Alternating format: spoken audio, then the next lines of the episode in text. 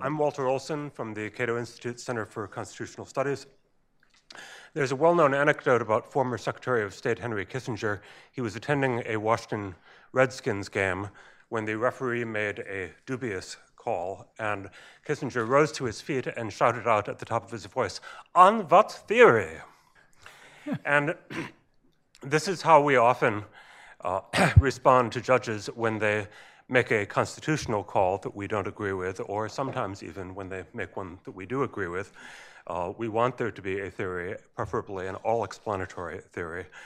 And this wonderful new book by Judge J. Harvey Wilkinson takes issue with that. He thinks that there is too much theorizing and too many theory heads already in constitutional law, and he recommends something different. Let me recommend this book to all of you. You can buy it on the outside when you are filing out to lunch. It is, to begin with, short. Judge Wilkinson knows how to omit the inessentials, and so you can finish this book in an afternoon. He presents wonderful capsule chapters on leading theories of constitutional interpretation, which are often more clearly explained and more fun to read than if you went to the original sources. I would much rather read Judge Wilkinson on John Hart Ely, for example, no offense to the late John Hart Ely, than I would read John Hart Ely himself. There are terrific explanations of why the School of the Living Constitution is dead, and a searching and fascinating critique of originalism, and much, much more. But I think many of you came in hopes of hearing or seeing fireworks, and it probably won't be on some of those other subsidiary schools, but about the question of whether Friends of Liberty ought to be activists, ought to be partisans of judicial restraint, or something else. This has come up with Judge Wilkinson's widely noted criticisms of decisions in areas like eminent domain and individual rights under the Second Amendment. And I would emphasize before I introduce our panelists that this is really a quarrel among friends here. Everyone I know at the Cato Institute, including Roger and myself, have been admirers of Judge Wilkinson throughout his career. He is passionately devoted to the same causes that we are, even if he sometimes arrives at somewhat different conclusions about the role of judges. I will introduce both panelists so that they can then speak immediately after each other, and both will have about 15 minutes, and then they'll have a chance to respond to each other. Beginning will be J. Harvey Wilkinson III, Circuit Judge for the U.S. Court of Appeals for the Fourth Circuit. He began as a clerk to Justice Lewis Powell. Judge Wilkinson was a professor at UVA Law School on no less than 3 different stints, and has done an awful lot of other interesting things. He's practically in the Posner category as far as versatility. He has been the editor of a major newspaper, the Norfolk Virginian Pilot. He has been a key Justice Department official as Deputy Assistant Attorney General in the Civil Rights Division. He was appointed to the Fourth Circuit in 1984 and served as its chief judge from 1996 to 2003. Those were perhaps the great years of the Fourth Circuit, which some of us are not so happy with in its newer incarnation. But he's had many, many other honors, including serving on the board of the Federal Judicial Center. And he's the author of several books, including in particular, from Brown v. Board, the Supreme Court and School Integration, and One Nation Indivisible, How Ethnic Separatism Threatens America. He lives in Charlottesville, Virginia. He'll be followed by Roger Pilon, Vice President for Legal Affairs, and my boss at the Cato Institute. He is the founder and director of Cato's Center for Constitutional Studies. Now, any account of the changing attitudes on the libertarian right toward judicial restraint and judicial activism has got to have Roger pretty close to or at the center. He has been deeply involved in that debate for many years, and if I may say so, tremendously influential. He is an adjunct professor at Georgetown. He held 5 senior posts in the Reagan administration, including at State and Justice, recipient of many awards, has published basically everywhere that there is to publish. And in addition to his JD from GW Law School, he has both an MA and a PhD from the University of Chicago. First, Please join me in welcoming Judge J. Harvey Wilkinson.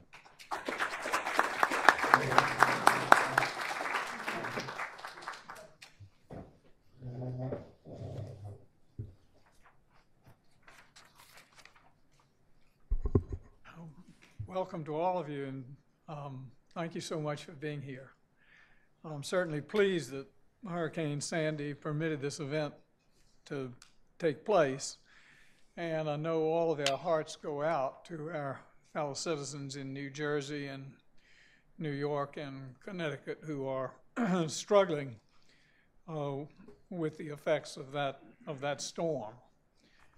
It is such a delight to be at Cato this afternoon. I've attended a great many Cato events in the past, and I invariably leave better informed than when I walked in the door.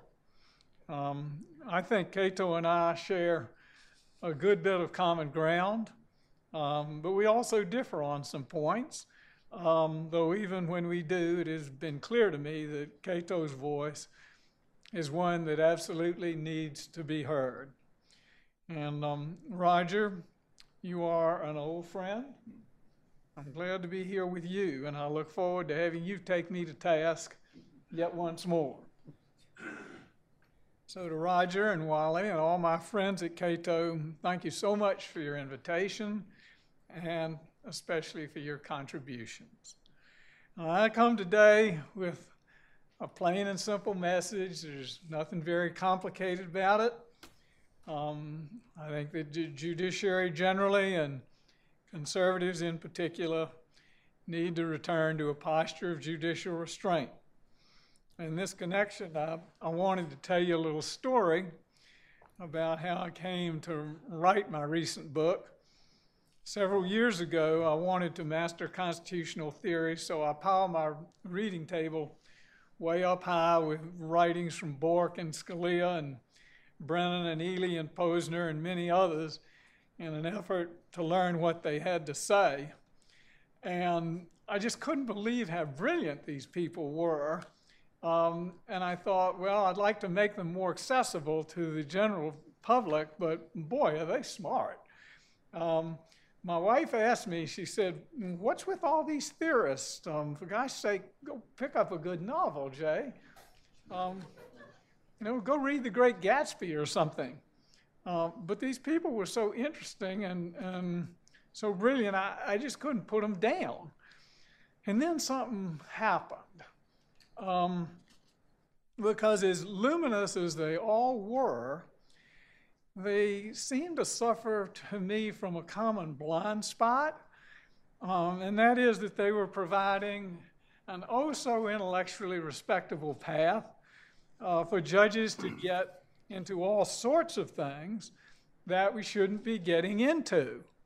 And my goodness, we were offering our definitive constitutional prescriptions on abortion and firearms regulation and zoning regulation and same-sex marriage and health care reform and counterterrorism strategy and millennial presidential elections. There's one thing after another. When will it ever end? So before the federal courts plunge too far into this fall's docket, be it resolved, the turn of the conservative legal movement from restraint to activism is a big mistake. The tension between restraint and activism is everywhere. We see it reflected in the Chief Justice's Affordable Care Act opinion, in the struggle to influence the Republican nominee's approach to judicial appointments, and more generally, whenever and wherever conservatives happen to meet. Well, it wasn't too long ago that a respect for representative institutions was the hallmark of the conservative legal approach. No longer.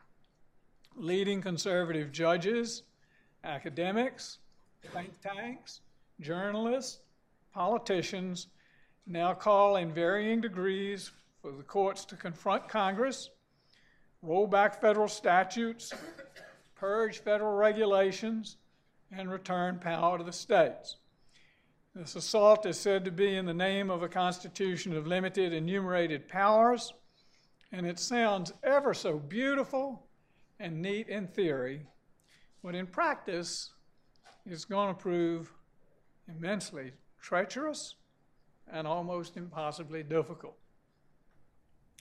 Just as kind of unrealistic to expect federal courts to pit themselves against Congress, case after case, statute after statute, year after year. This whole effort presupposes that judicial officials with life tenure have a wisdom superior to that of legislative bodies. But the assault of elite opinion upon popular governance will not work, nor should it. One can go only so far before even the most benign plutocracy, even a judicial plutocracy, becomes not a friend but a foe of liberty itself. The Constitution sometimes acts in the manner of a scolding parent. It wags a finger at government.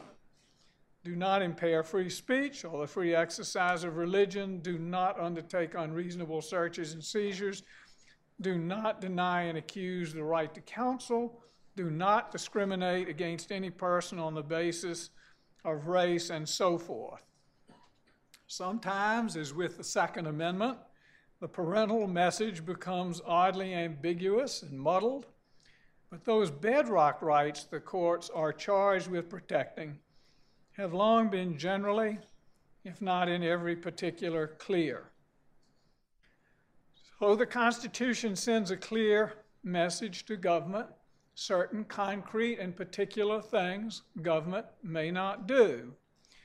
And notwithstanding the intense criticism it has received, the skepticism of the Roberts Court towards the most aggressive campaign finance regulation and race-based set-asides reinforced those do-nots, and thus they had a sound constitutional rationale.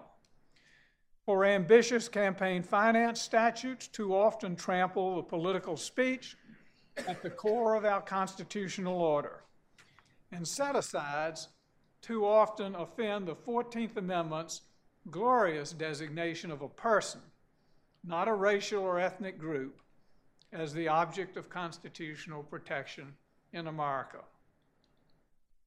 Enforcing these specific negative prohibitions in the Constitution is one thing, but modern conservative activism now aspires to something far more. The aggressive goal of breaking the positive entrustments of constitutional authority to a coordinate branch. This is classic overreach. Congress's enumerated powers are too many in numbers.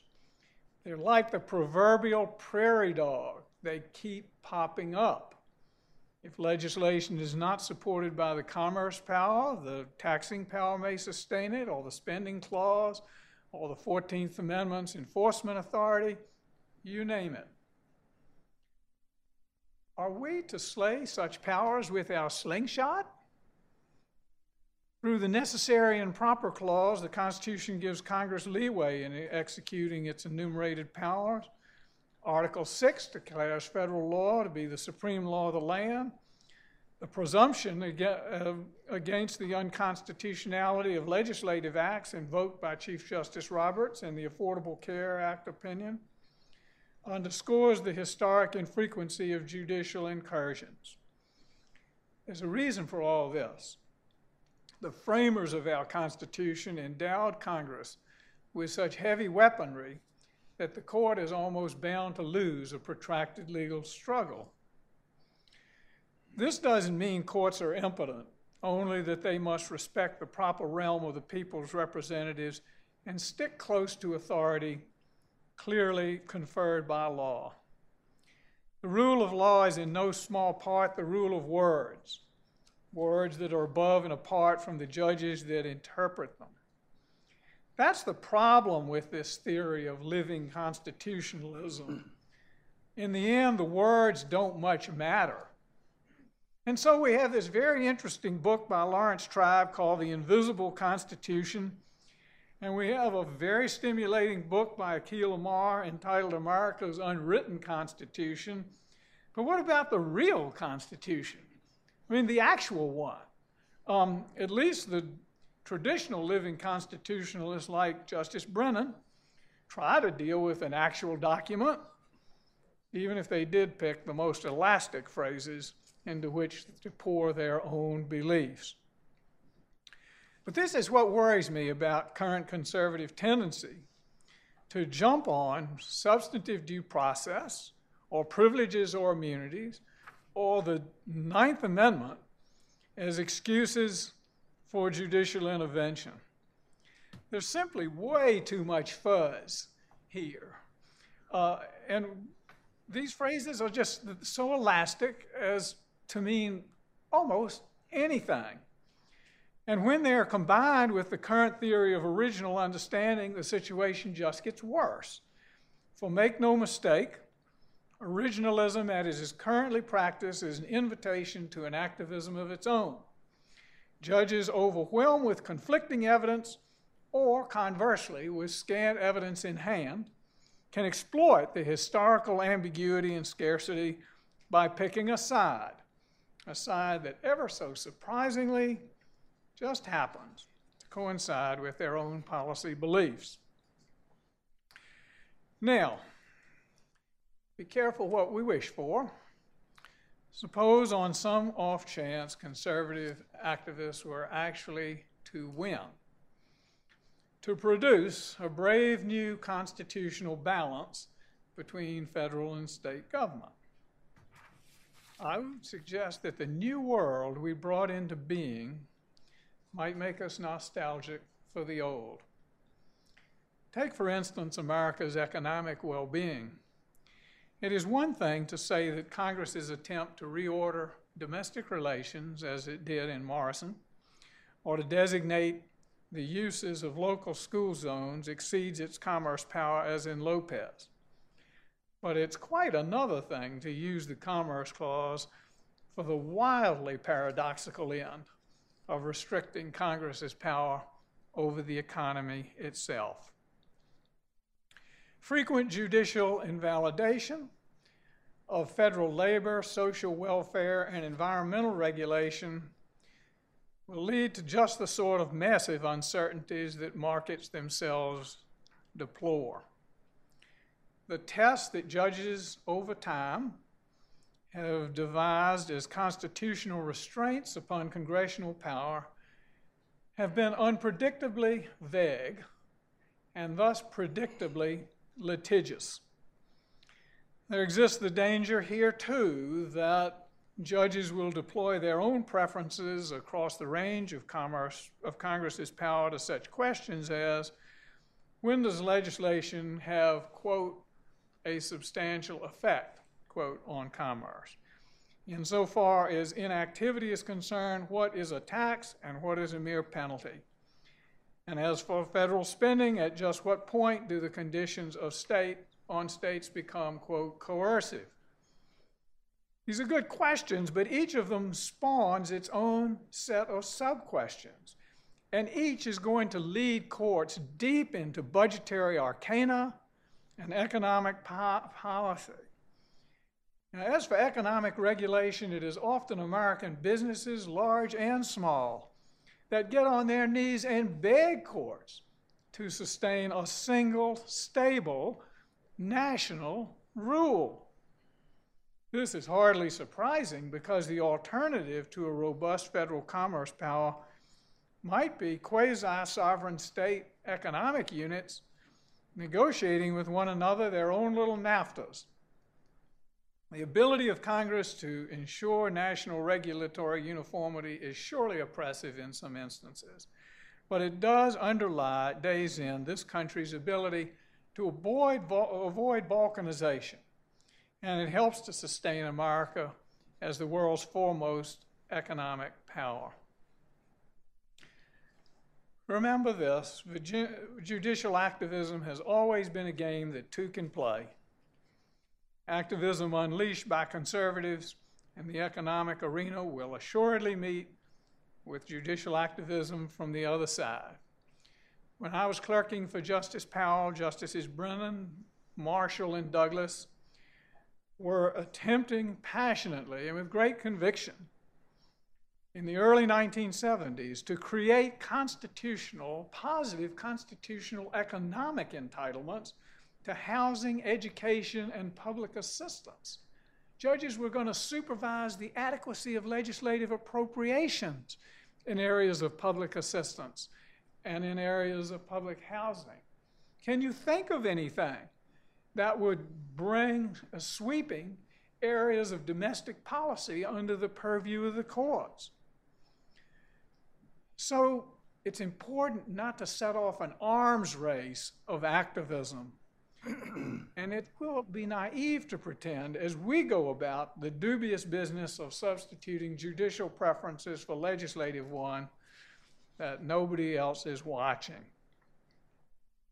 It has been the genius of modern conservatism to recognize that economic freedoms and social values are mutually reinforcing.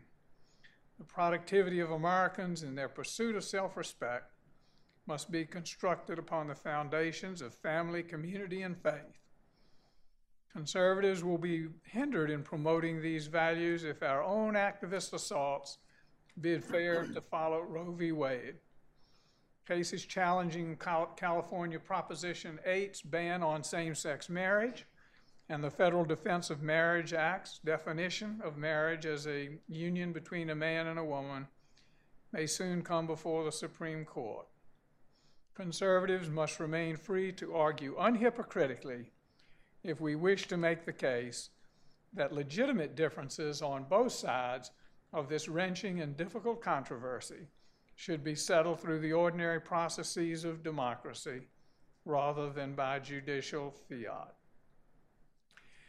To wind up, I would just like to say that judicial activism over time depletes political movements, which come to believe that defeats in the political arena can somehow be transformed into victory by the federal judiciary. At the end of the day, do we as conservatives wish to place our deepest hopes on the congenial moods of courts? Judges have their place, and it is a good and necessary one, but the national imagination is captured by transformative political leaders, the Washingtons and Lincolns and Roosevelts and Reagans, and not with only rare exceptions, by victories in court. So let politicians be politicians, and let courts remain as courts. Of course, the federal government is often an overbearing creature, but the growth in the numbers and powers of the federal judiciary is a part of, not apart from, this expanding trend. Seen in this light, the Supreme Court's upholding of the Affordable Care Act was hardly the end of the world. While one may certainly debate the opinion's rationale, I think the Chief Justice's vote to sustain that legislation was both courageous and correct. To catapult the federal courts by a 5-4 vote into the most contentious political debate in decades on the eve of a presidential election would have been a serious mistake. The legal sanction for diving into partisan argument over social philosophy and economic policy was simply not present. So now the real debate resumes. Nothing in our Constitution says Congress must exercise its enumerated powers to the fullest extent. Thus did the framers give our political system the room to tame federal authority without undue interference on the part of federal courts. But I hope we will understand all that we're losing as conservatives when we forsake judicial restraint. One, we move further and further from the rule of law as a rule of words and the concept of law as something more than the rule of women and men. Two, we begin to exhibit the same lack of institutional self-discipline and the same absence of small r Republican virtue that has characterized the budgetary excess on Capitol Hill. And three, we begin to forsake the framers' view of democratic liberty, which along with personal freedom lies at the heart of our founding charter. To trade our democratic destiny for judicial mastery is not a good swap. Federal judicial activism has often proved a failed experiment, and worse, the Take-Up Activism's tattered banner may provide tonight's hurrah, but it assures tomorrow's long regret. Thank you.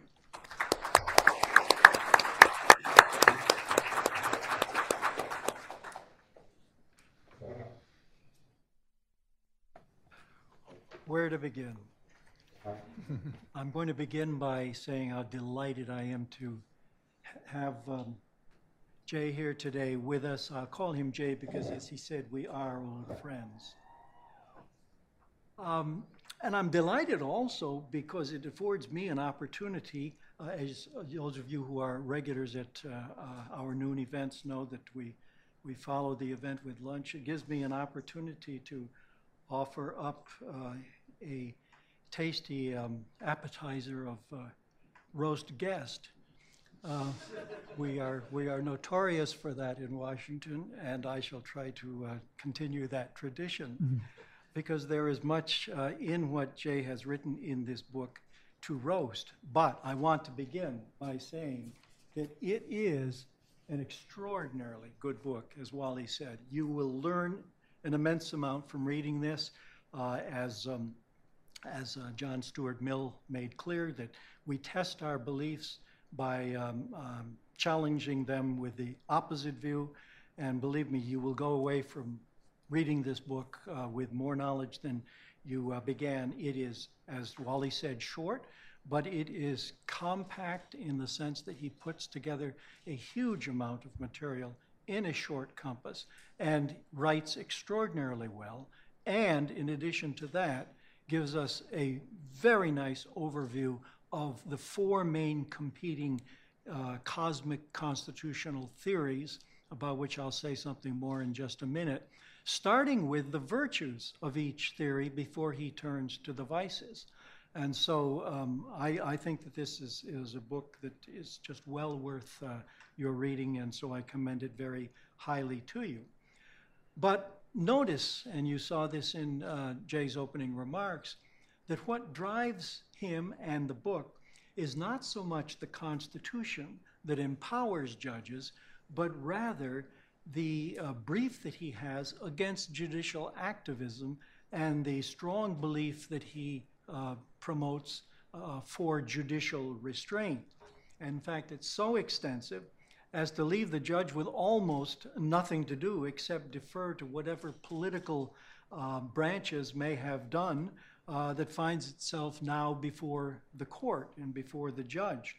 In other words, as with so many conservatives and conservative jurisprudence, judges, and others who came out of the Warren and Burger Court era, it's far less the Constitution than the role of judges under it that drives Jay's thesis, which is, as his title says, that judges employing constitutional, cosmic constitutional theory are undermining our inalienable right to self-governance. In fact, let me just read from various parts of this to illustrate that.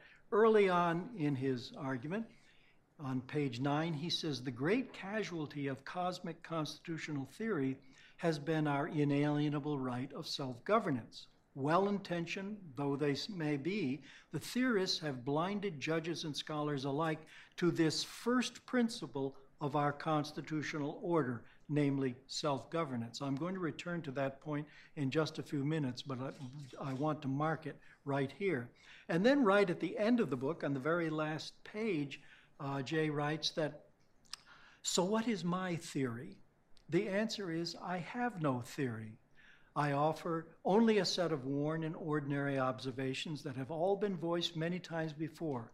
There is nothing novel in the idea that judges should pay attention to the text, structure, and history of the Constitution and not go creating rights out of whole cloth, or that judges should appreciate otherness, the other branches of government, the other sovereign that is state government, the other institutions, professions, and trades that comprise the private sector." And then he concludes this by saying, "or that liberty is best safeguarded when the allocation of authority to those others is respected by the courts."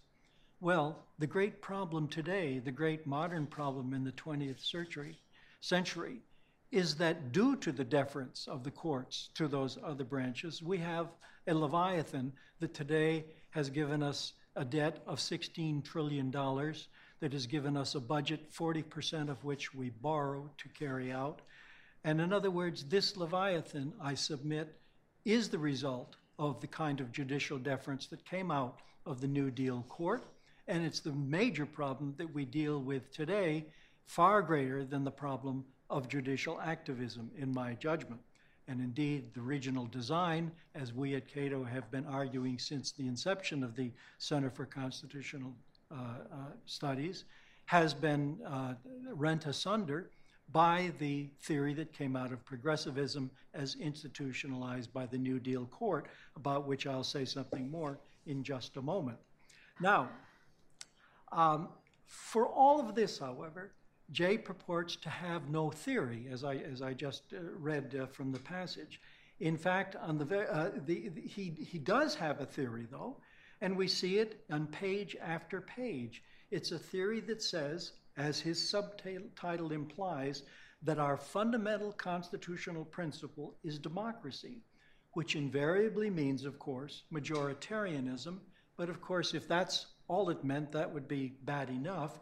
But as public choice theorists have shown us over and over again, it means rule by special interests. Those special interests who know how to work the system, realizing that concentrated benefits and dispersed costs will give them the leg up in working the political branches. And the result is, as I said a moment ago, the leviathan that we have today. The book is divided, however, into four main parts, and it seems to me that's the great genius of this book, to focus on those four main theories. He begins with living constitutionalism, and William Brennan is, of course, his exemplar of that. He then goes to originalism by Hugo Black and Robert Bork, and there are the two main theories that, of course, are vying for attention and have been vying for attention ever since the Warren and Burger courts came onto the scene.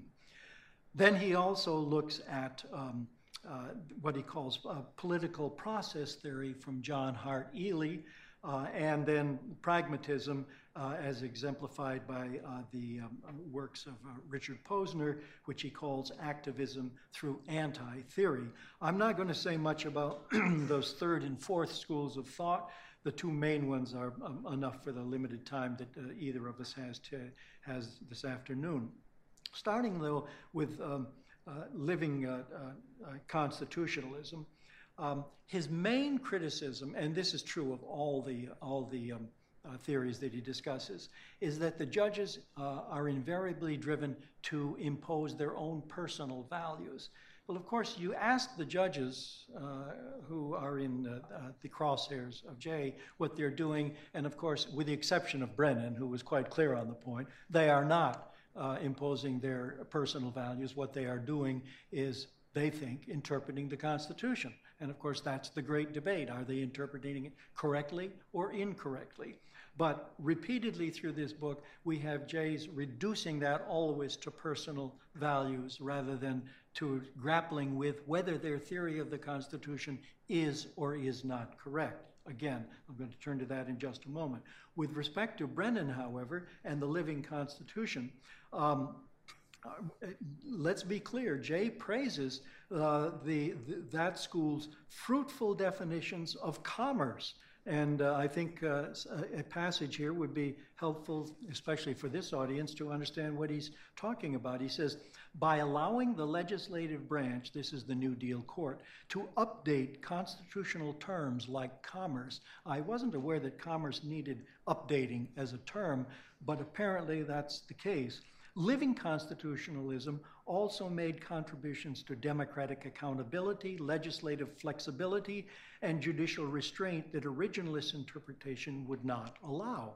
That's right, the Lochner Court did not allow that. It stood athwart those efforts to use the Commerce Clause, as well as other parts of the alleged parts of the Constitution, to expand the scope of government. He then He then goes to equality, and here you've got some interesting discussions of what it is that Jay has to say on this particular subject, namely that the very existence of multiple elective forums established by the Constitution presupposes that allowing different answers to some of our disputatious questions is not at all a bad way to proceed. I submit that the reason that you allowed different forums for political activity was not to allow different answers to some of the disputatious questions, but rather to check power against power. And we see that throughout the Federalist Papers. It wasn't so much to reach the best result, but to enable one locus of power to check another locus of power. And then we see right after that some of the things that Jay thinks were properly decided and improperly decided. Lopez, Heller, so forth, were not properly decided. And then when we turn to what, to my mind, is the core of the matter with respect to originalism, and here I'm going to leave the living constitution thing because much of what Jay says about living constitutionalism in his critical part is absolutely correct. But then he turns to originalism, citing Hugo Black as the original textualist, as indeed he was, and Bork as the true originalist. But when he turns to Bork, however, he praises Bork for having, for example, dismissed the Privileges or Immunities Clause of the 14th Amendment, saying essentially that we don't know what it means, therefore presumably we should ignore it. Well, I don't know how a textualist, just because he's not sure what it means, can ignore the text. It seems to me that that is an invitation to find out more precisely what it does mean. In any event, he says that, in other words, it can be just as activists to pretend that the Constitution's words provide all the answers as to ignore its text in order to reach outcomes one happens to approve. And of course, this is true of those who happen to approve democracy as the outcome or majoritarianism. Now we come to the heart of the matter, it strikes to me, and that's with his discussion of Bork. I'm going to read this, and I'm going to suggest what it is that Jay left out of this is the core of the matter. Bork's search for a theory began with the Madisonian dilemma, Jay writes. The Constitution establishes the government around two principles that necessarily exist in tension: majority power and minority freedom. The framers' genius lay in recognizing that neither majorities nor minorities can be trusted to define the proper spheres of democratic authority and individual liberty. There are dangers at either extreme. Tyranny is tyranny, be it of the majority or the minority. The framers balanced the competing principles of majority rule and minority freedom, both structurally by limiting the reach of power and dispersing power within the national government and substantively through the Bill of Rights. What is left out there is the core of the problem in the Borkian approach. What Bork said was not just that the Madisonian dilemma invites us to find the balance between majoritarian rule and minority rights. He said more precisely that our Madisonian dilemma amounts to two fundamental principles. First, that in wide areas, majorities are entitled to rule simply because they are majorities. Nevertheless, and here's our second principle, there are some things that majorities must not do to minorities, some areas in which minorities must be free from majority rule. Those quantitative points make all the difference in the world. They are saying, in other words, that we are basically a small d democratic majoritarian nation with majorities authorized to rule in wide areas and more minorities retaining some restraint from that. That, I submit, gets Madison exactly backwards. It turns Madison on his head. Madison stood for the fundamental principle that in wide areas, individuals are entitled to be free because they're born free. Nevertheless, in some areas, majorities are entitled to rule because we have authorized them to rule. That gets the principle straight. Liberty first, democracy second, where authorized, not the other way around. And that, of course, has been, from our perspective here at the Cato Institute, the fundamental problem with both the liberal approach and the conservative approach to the proper role of judges. Judges are there neither to make up the law out of whole cloth, nor to ignore the law like the Privileges or Immunities Clause, like the Ninth Amendment, when it is there staring them in the face. And so when you look at it that way, it turns out that there's much more for the judge to do than we would imagine under the theory that Jay has set forth. And I see that my time is coming to an end, and maybe I'll get a chance to finish the rest of this in my 5-minute rebuttal. But the point that I would leave you with is this, that you need to have a theory of the matter if you are going to understand the proper role of the court. And the theory of the matter is the theory of the Constitution, not simply the theory of judicial review. And the theory of the Constitution, it seems to me, is one that makes it clear that the framers, and you look at the Constitution from beginning to end, from the preamble to the ratification clause to all the points in between, and you will see that in case after case, the framers established the Constitution meant to limit government. And then if you really want to look at original understanding, look at the Federalist Papers. In Federalist 41, Madison makes it clear that the General Welfare Clause is extraordinarily limited, in other words, the taxing power. In Federalist 42, he addresses the limits of the Commerce Clause. In Federalist 44, he addresses the limits of the Necessary and Proper Clause. In Federalist 45, he makes it very clear when he says that the powers of the new government will be, quote, few and defined. And then in Federalist 51, he gives us this famous "If Men Were Angels" passage in which he makes clear that this is a constitution of limited government. It cannot be limited if you leave it all to the political branches. All right, Jay, have at it.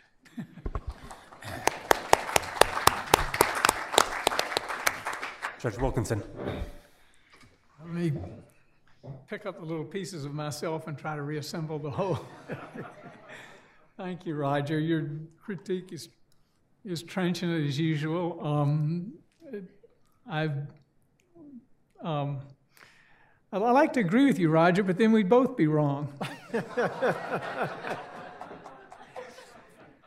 Look at the Constitution. Roger's speaking from it, I'm speaking from it. If you look at Article 3 and compare it with Article 1 and Article 2, you realize we can't start a counter-activist revolution.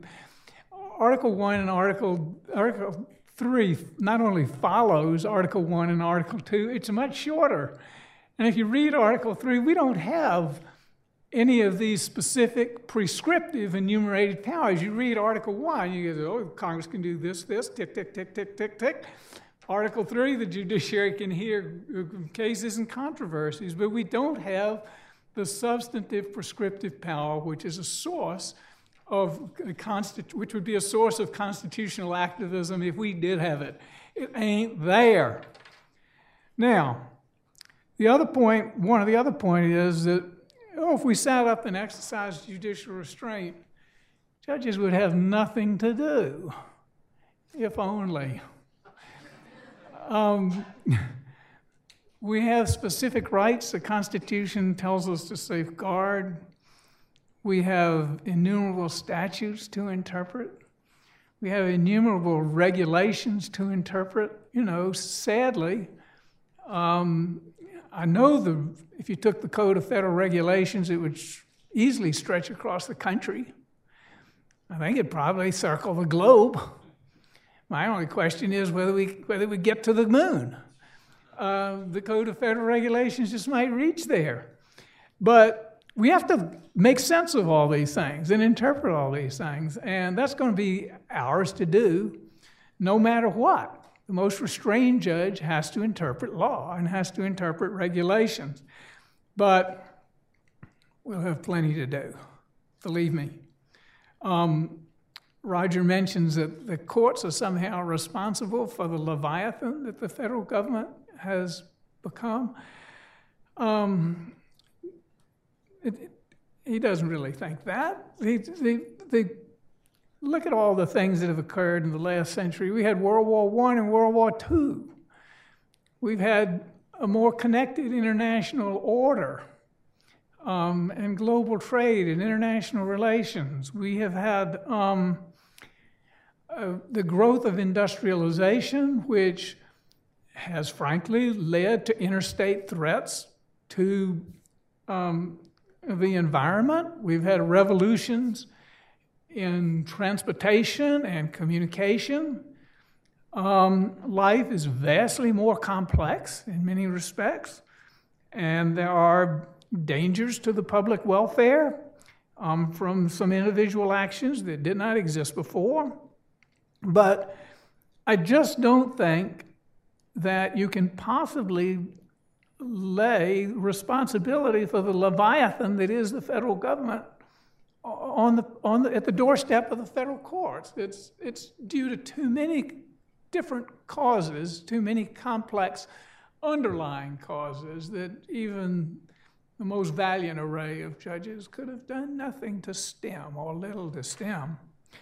Now, I gather from my friend's comments that we're supposed to apply some sort of corrective, but I don't know exactly what, because I'm left without the standards that I'm supposed to apply. I mean, some people suggest we're supposed to apply the Ninth Amendment to bring Congress's powers to heel.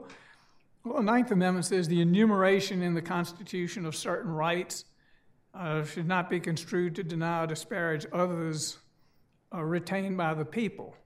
Well, how does that give a judge anything by way of a standard to resolve a case? It's as broad as all outdoors, and to the extent that it suggests rights are retained by the people, it's an argument for self-government, not judicial government. It's an argument for the people having some say in their own destiny. Substantive due process, which rights does that read in? A right to employment, or a right to reproductive choice, a right to this, a right to that? Again, it's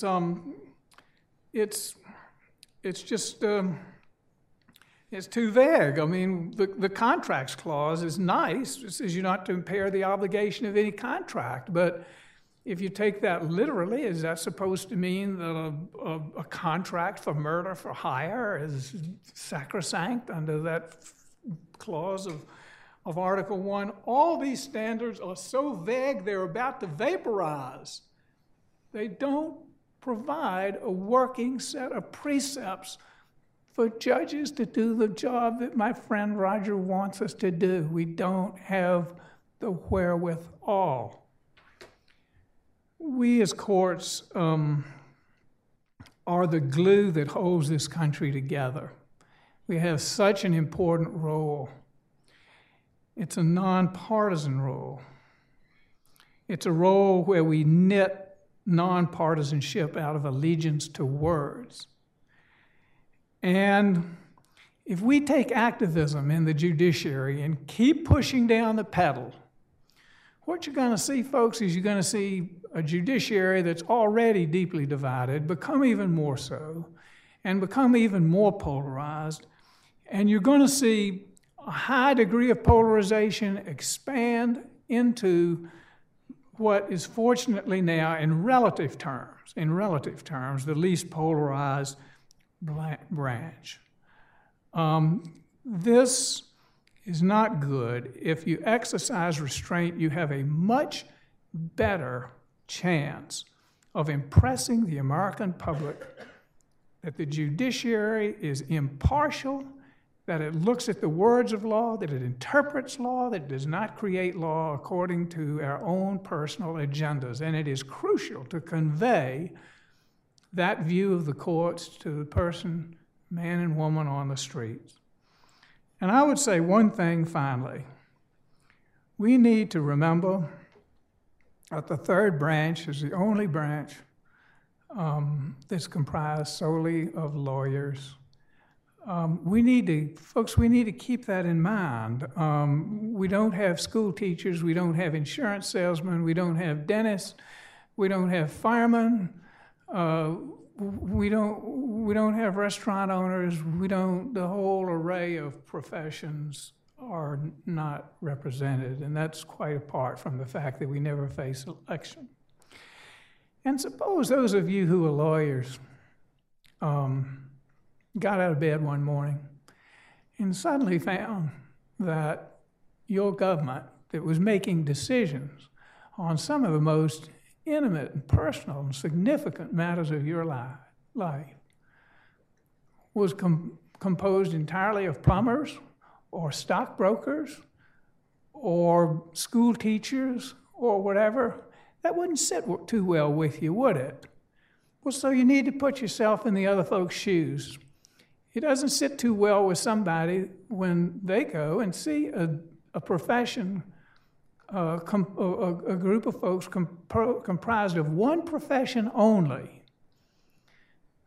making judgments that apply to all professions across the board. There was never, the American people never consented to anything that wide-ranging. What they did agree to, and thankfully so, is that there is a judicial branch where there's a degree of textual specificity and concreteness. We need to step in and protect those rights. But where that specific verbal instruction and mandate is not present, we need to stick to our job. All right. Let me then respond sort of in order to what Jay has just said. He began by distinguishing the text of Article 3 from the much more ample text of Article 1, and noting that Article 3 followed Article 1, which is good that they put it, they got their numbers right.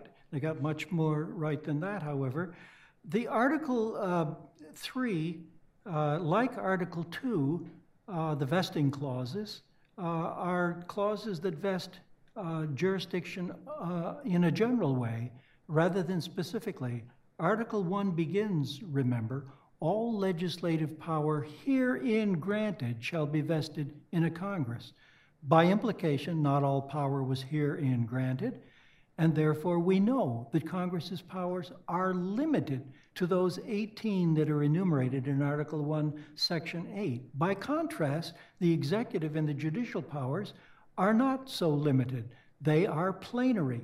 Now, it does fall to us to determine what we mean by the executive power or the judicial power, and I fully grant that the judicial power was at that time something of a novel invention. The idea of judicial review is implicit in a written constitution. It's implicit in a grant of the judicial power. It was not unknown at that time. Indeed, back in 1610, Lord Cook's decision in the Dr. Bonham case is an early example of judicial review, finding the statute before him to be null and void ab initio because contrary to right reason, at least we have a constitutional text to repair to for that.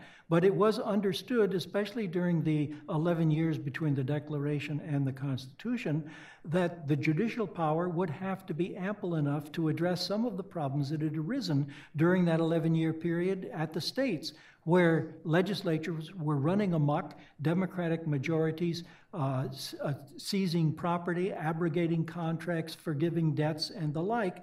They came to realize that there is a role for judicial review of legislative action, and it seems to me that they put that power in Article 3 in the hands of judges.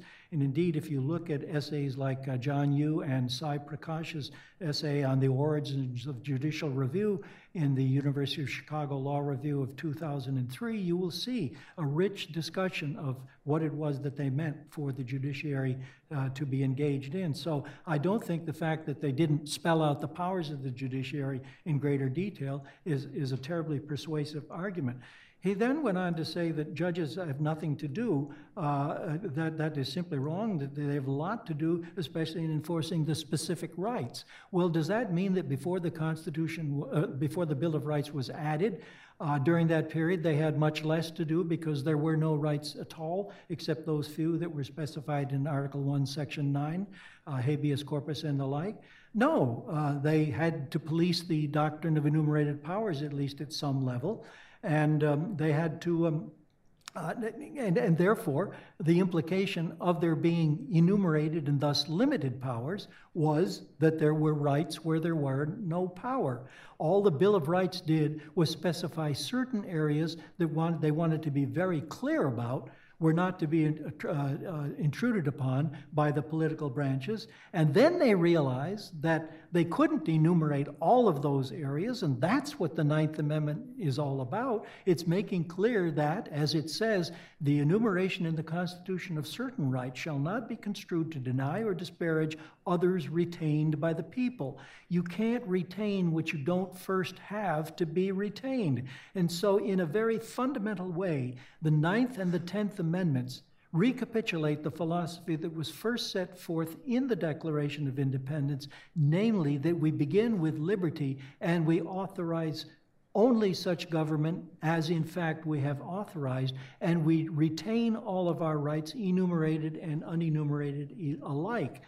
Therefore, it falls to the court to have to determine what those rights are, both the enumerated and the unenumerated. Thus, when Jay asks, would we want to have, for example, the contract clause protect contracts for the murder for hire? Of course not, because we have a theory of rights that we understood that we inherited largely, but not entirely, from the common law, also from the natural law tradition, that says that you cannot enter into a contract of that, or put it more precisely, you can't have a contract of that kind enforced. And if you do carry out the measures set forth in the contract, it will be held against you in a criminal court. So that you do simply by a repair to the theory of rights. And this is the kind of thing that it seems to me you have to come to grips with if you're going to apply the Constitution in its full, rich understanding. But I come back to the point with which I began. Namely, you have to have a theory of the matter. You cannot avoid constitutional theorizing in the name of resisting judicial activism. I fully grant that there is judicial activism. There always has been judicial activism. But the answer to judicial activism is not judicial abdication. It is better judging. Thank you. Now it is your turn. We will turn to questions and answers. And whether or not we find self-restraint to be the cardinal virtue for judges, I'm here to say that self-restraint is the cardinal virtue for questioners from the audience. And I will ask several types of self-restraint from you. First, please wait until I call on you.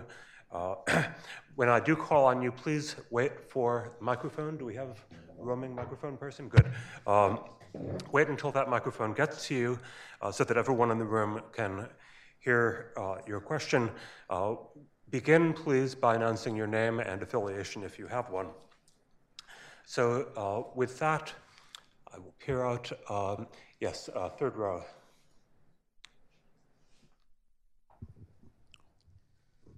Thank you very much. This is a fascinating program. My name is Peter Gluck, and I'm somewhat interested in hearing what either or both of you have to say about the role of Justice Marshall. That's John, not Thurgood. Because his articulation of the power of judicial review in Marbury, I think, set the stage for all of this. Whether you believe he was a judicial activist in articulating the power of judicial review, which is not in Article 3, or exercising judicial restraint. Thank you.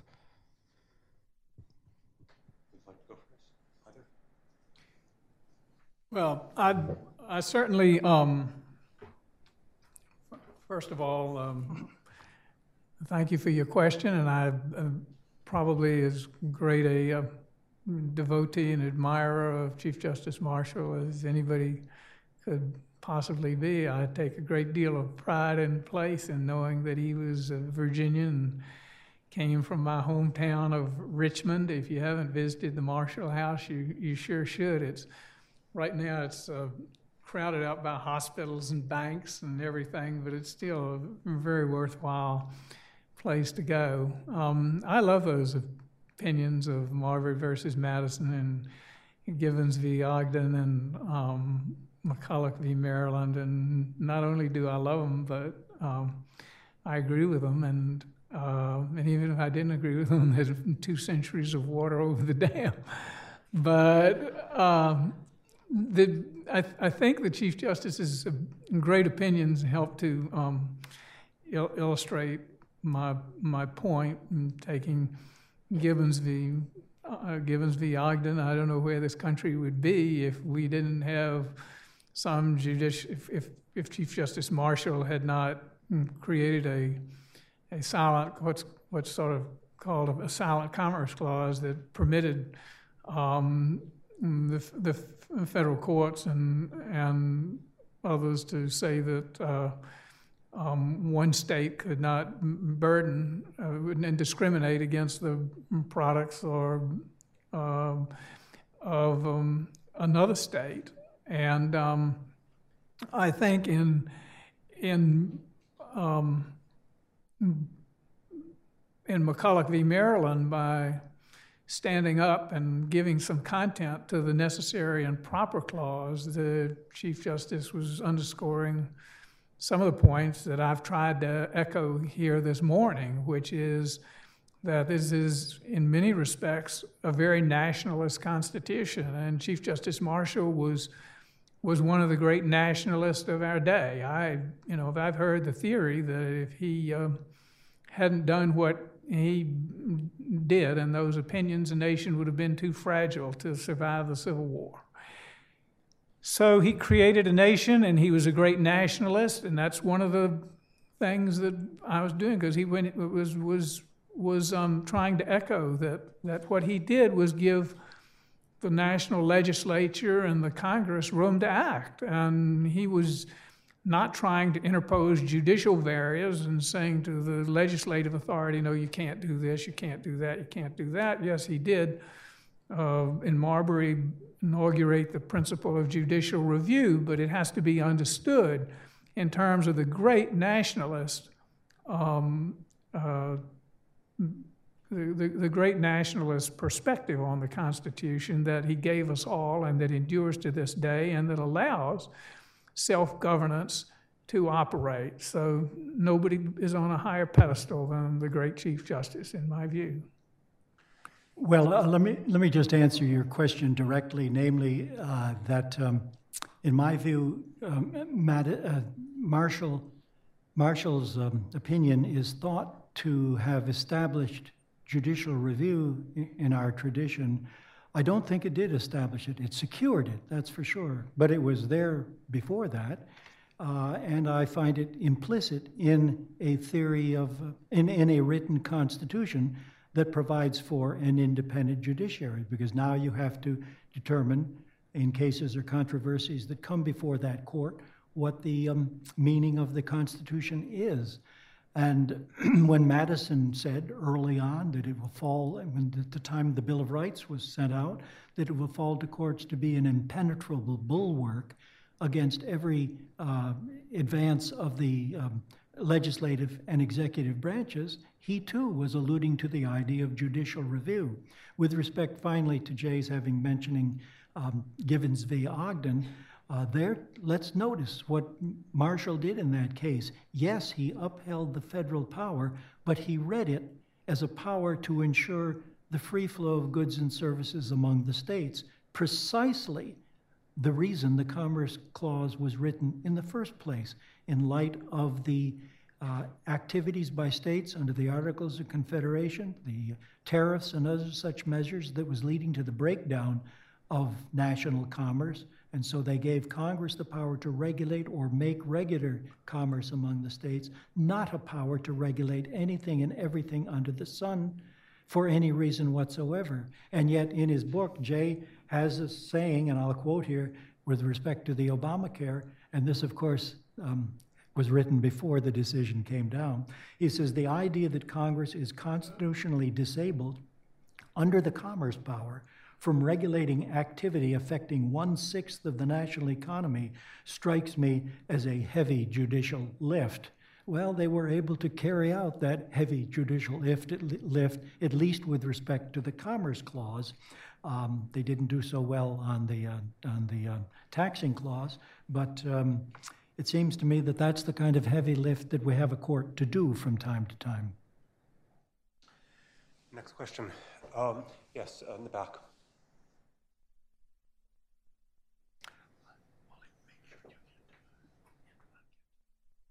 Yes, David Mirbelek, the Daily Caller, and also a fellow Cavalier.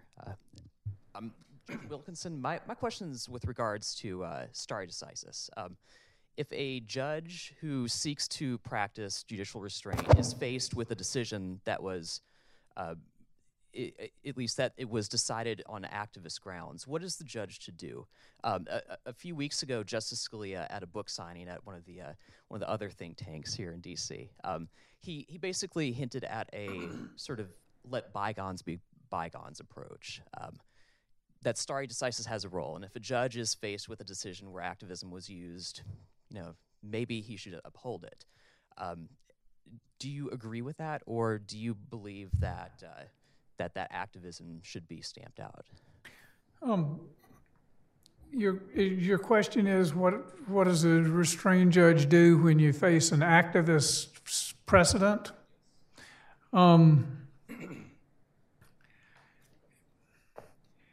I think that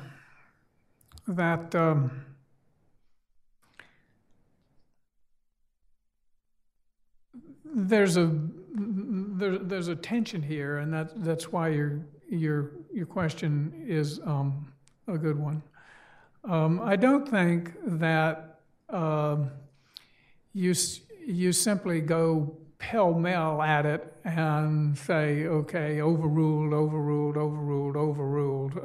A judge who exercises restraint, it would really be quite a paradox if we just took a machete to every activist precedent with insight. There would be, it would be, frankly, hypocrisy. So you don't just go after every precedent you don't like just because at the time it was handed down, it may have been activist. I think that's pretty crude. And at the same time, it would go against my theory of view of judicial power because it would expose it to the naked charge that whatever decisions were handed down was purely and simply a function of whatever 9 men and women were on the court. And that just really undermines the rule of law fundamentally, to think that every precedent is up for grabs every time the composition of the court changes. So on the one hand, I think you avoid just being crude and a bull in a china shop. But on the other hand, if you, there are judicial cases come up that give you a chance to temper a previous precedent and to draw it back in a little bit. And I don't think that a judge should just sit there like a bump on a log either. It's a fine line between just being crude and knocking it down and just accepting things that are fundamentally misguided in the first place. And I love to, one of the beauties of law is I love to watch its motion. And sometimes it doesn't move in a straight line. Sometimes it moves in an arc. And sometimes that arc is very slow. Legislative authority can change overnight if one elects a new president or a new Congress, and it flips back and forth and everything like that. Judicial authority was never meant to have that abrupt a change. That's not a characteristic of who we are. We're supposed to follow a little bit, and change is slower to come for us.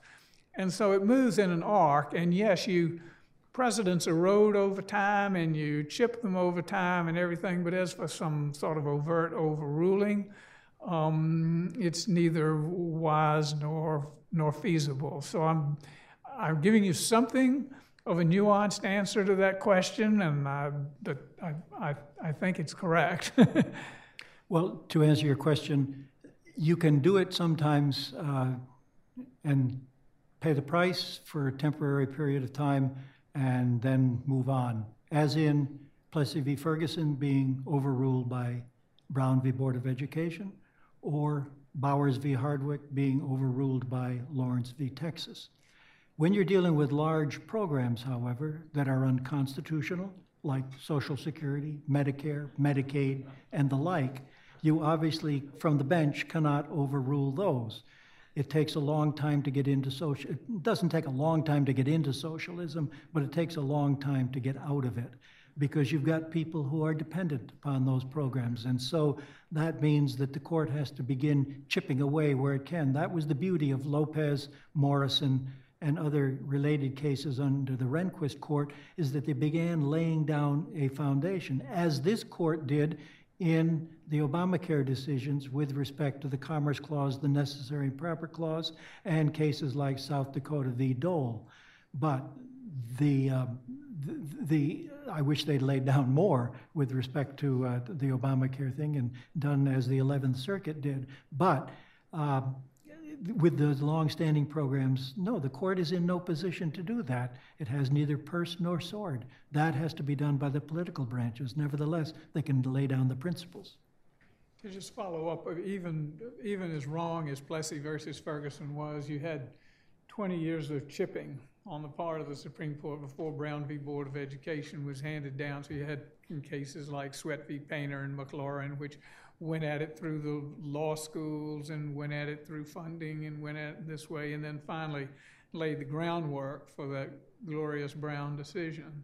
But even with a precedent that was totally wrong, and an overruling that was totally correct, there were 20 years of preparing the groundwork and chipping away. So I guess that's a concrete example. More questions? Clark Neely. No, Clark Neely is right up there. Sorry. Clark Neely is the director of the Institute for Justice's project on judicial engagement, which is music to my ear. Thank you, Roger. Thank you, Wally. Judge Wilkinson, it's a pleasure. I wanted to also tell you how much I enjoyed reading your book and commend it to people who've not yet read it, not only for how thought-provoking it is, but also the elegance of your prose. It's really impressive, so thanks for a good read. I have a two-part question. The first part is, if there were a constitutional amendment that said, in effect, we the people of the United States, having considered the pros and cons of adopting this amendment, instruct judges to protect unenumerated natural rights of Americans, would the judiciary have an obligation, notwithstanding the lack of standards, to attempt to enforce that amendment? And the second question is, could one reasonably suppose that we actually do have one or more amendments that provide that exact instruction to judges? If there was a constitutional amendment that required the judiciary to protect and enforce natural rights, well, one of the, I mean, assuming that such an amendment would pass, and given the fact that it has to go through 2/3 of Congress and 3/4 of the United States, 3/4 of the states, I doubt it would, but it's still an interesting hypothetical if we were presented with that kind of instruction.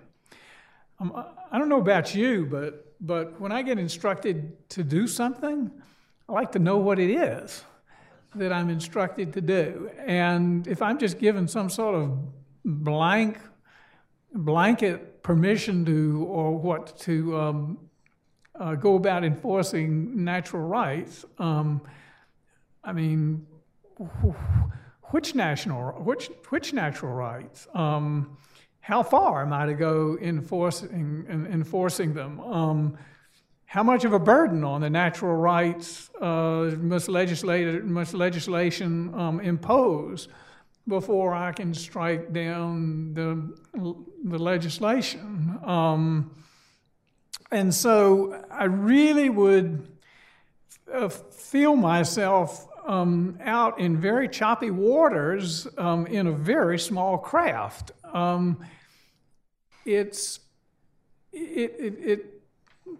We have a maxim when we interpret statutes, and it is that the specific trumps the general. If you have a specific legislative mandate, it trumps a general preamble or general legislative purpose. And I think that that's a very wise maxim because it focuses judges on specifics. And part of the difficulty I have with due process, for example, or the Ninth Amendment, for example, it is so much less specific than something like the First or the Fourth Amendment. I know what I'm supposed to do basically. I mean, not on all the marginal cases, but the First and Fourth Amendment gives me some confidence that my feet are on solid ground. The Ninth Amendment gives me none. And I think the one that you're talking about is sort of more of a Ninth Amendment animal than a First or Fourth Amendment animal, and so my skepticism rises.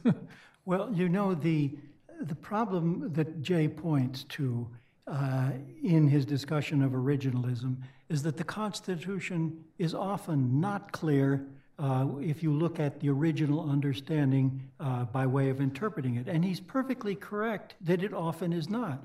But I think that can be overstated, and overstated by a lot, because the Constitution taken as a whole, reading all of its parts, integrating them together, does give you a fairly good picture. As I said earlier, it gives you a picture that it was designed mainly to ensure individual liberty with government authorized to do that and to do the few other things that it is authorized to do, leaving us otherwise free to plan and live our own lives.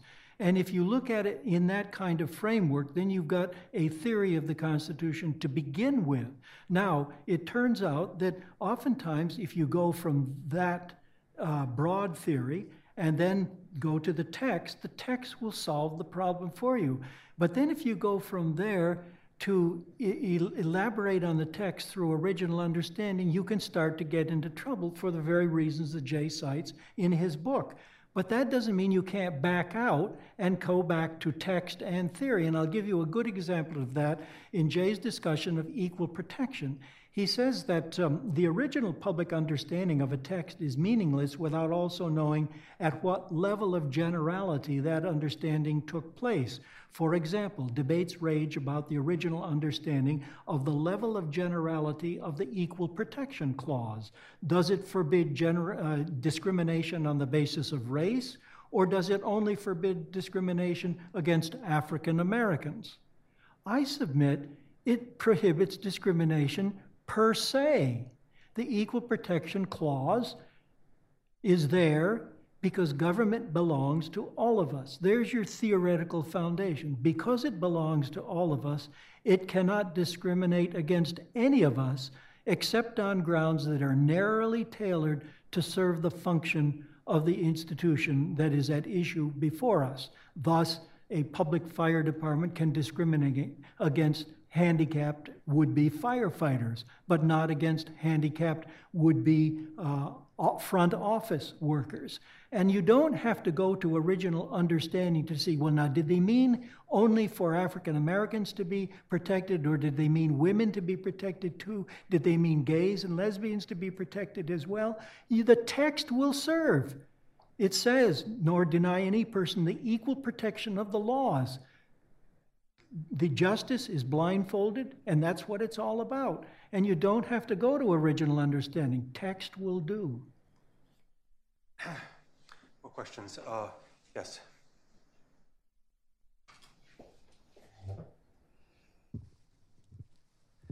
Quinn Hillier with the Center for Individual Freedom and the American Spectator. I had a more theoretical question, but in the interest of time, I'll ask a more specific one for Judge Wilkinson. You said a number of times that you specifically object to activism based on substantive due process.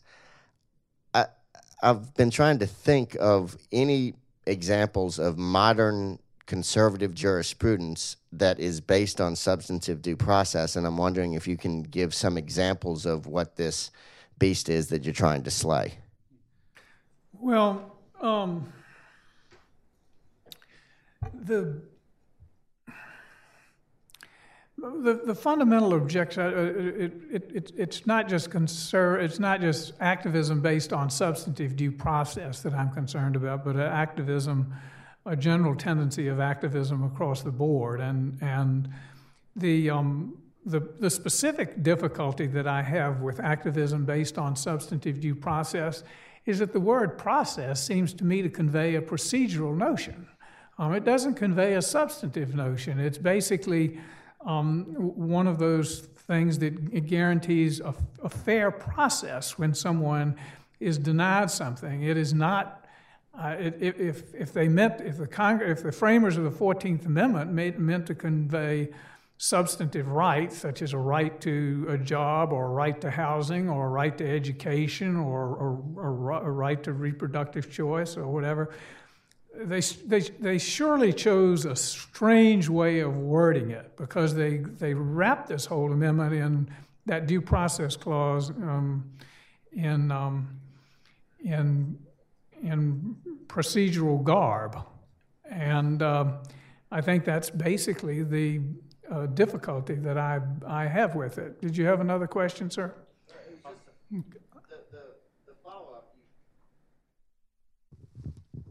In the follow-up, I mean, as a follow-up, you did say conservatives specifically have, quote, jumped on substantive due process and used it. And I'm trying to figure out when. I've got an example. Okay. Well, go ahead, Roger. Okay. The idea of due process being substantive is as old as Article 29 of Magna Carta. Through the centuries, it's been understood to be substantive. It's the idea of substantive due process as a term came into being only in the early 20th century in response to the Lochner Court. I'll give you a recent case coming out of the D.C. Circuit, Hettinga, which was decided by Judge Janice Rogers Brown and concurrence or joined by Chief Judge David Sentell, both solid conservatives, or in the case of Judge Janice Rogers Brown, a libertarian conservative. And it is a decision that upholds economic liberty under the 14th Amendment's under the Fifth Amendment's due process clause. And so there's a perfect example, and I think a correct decision. It's being appealed to the Supreme Court. We filed a brief in that, and so stay tuned with that case. You know, I want to answer your question with a specific, too, because I think I owe you more than a general answer. One example of the way in which conservatives have jumped on substantive due process has been in attacking all kinds of local zoning ordinances. Local zoning ordinances are height restrictions, setback restrictions, all sorts of utilizations. There have been all kinds of attacks against local zoning boards, state authorities in federal court, based on substantive due process. Now, you know, these sorts of attacks on local zoning ordinances, zoning has frankly been a tool used broadly in many jurisdictions, almost all of them across the country, on the theory that, as Zechariah Chafee once said, your right to swing your fist ends where your neighbor's nose begins. And that's basically the theory of zoning. And to knock these down on a knock all these down on a substantive due process theory that I can do anything with my property that I please, or that any regulation that leads to any diminution in the substantive in the value of my property is vulnerable to a regulatory takings attack or a substantive due process attack.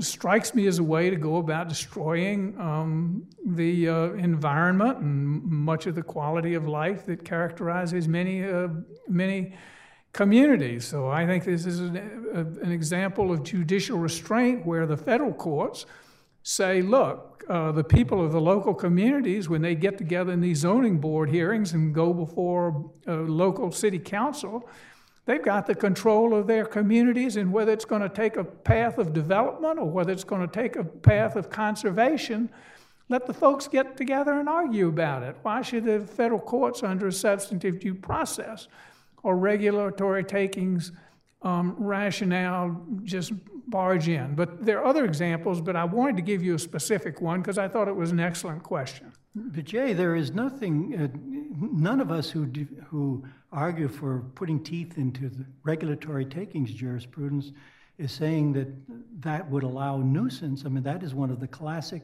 exceptions to that. What you're suggesting would result in, for example, the Lucas case where David Lucas bought two parcels of land for nearly $1 million.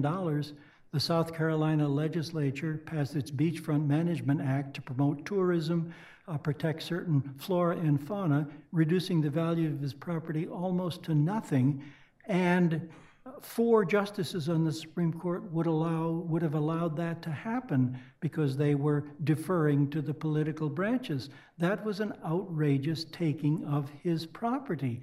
And this is what the takings clause is all about. If it doesn't have teeth in a case like that, then what's the point of its being there in the Constitution? Because you can take an extreme example where the taking is almost akin to an act of eminent domain. But the more common example is where a regulation leads to some diminution of value or leads to some thwarting of expectations that you're going to be able to build a duplex or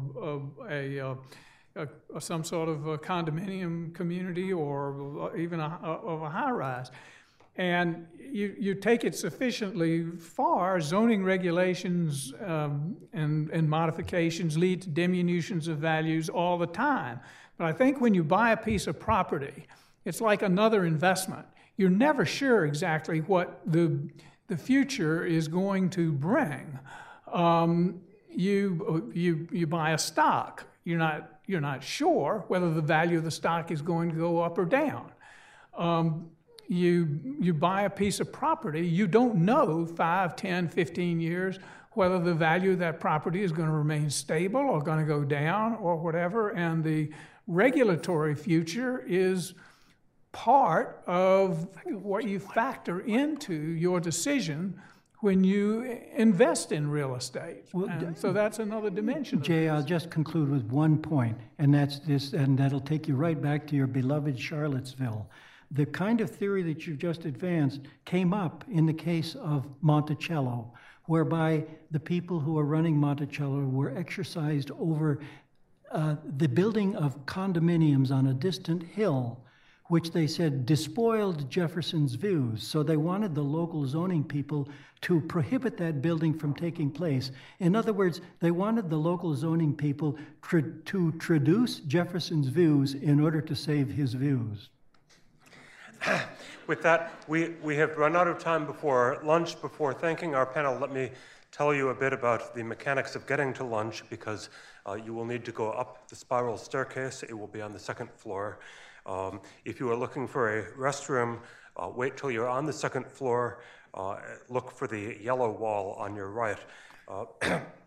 We have books for sale outside, Cosmic Constitutional Theory. I think you will join me in saying, as we used to say when I lived in California, that both of our panelists were pretty cosmic today. I just want to, Wally, can I just thank everybody for coming? No, and thank you. Please thank our panelists. And for you.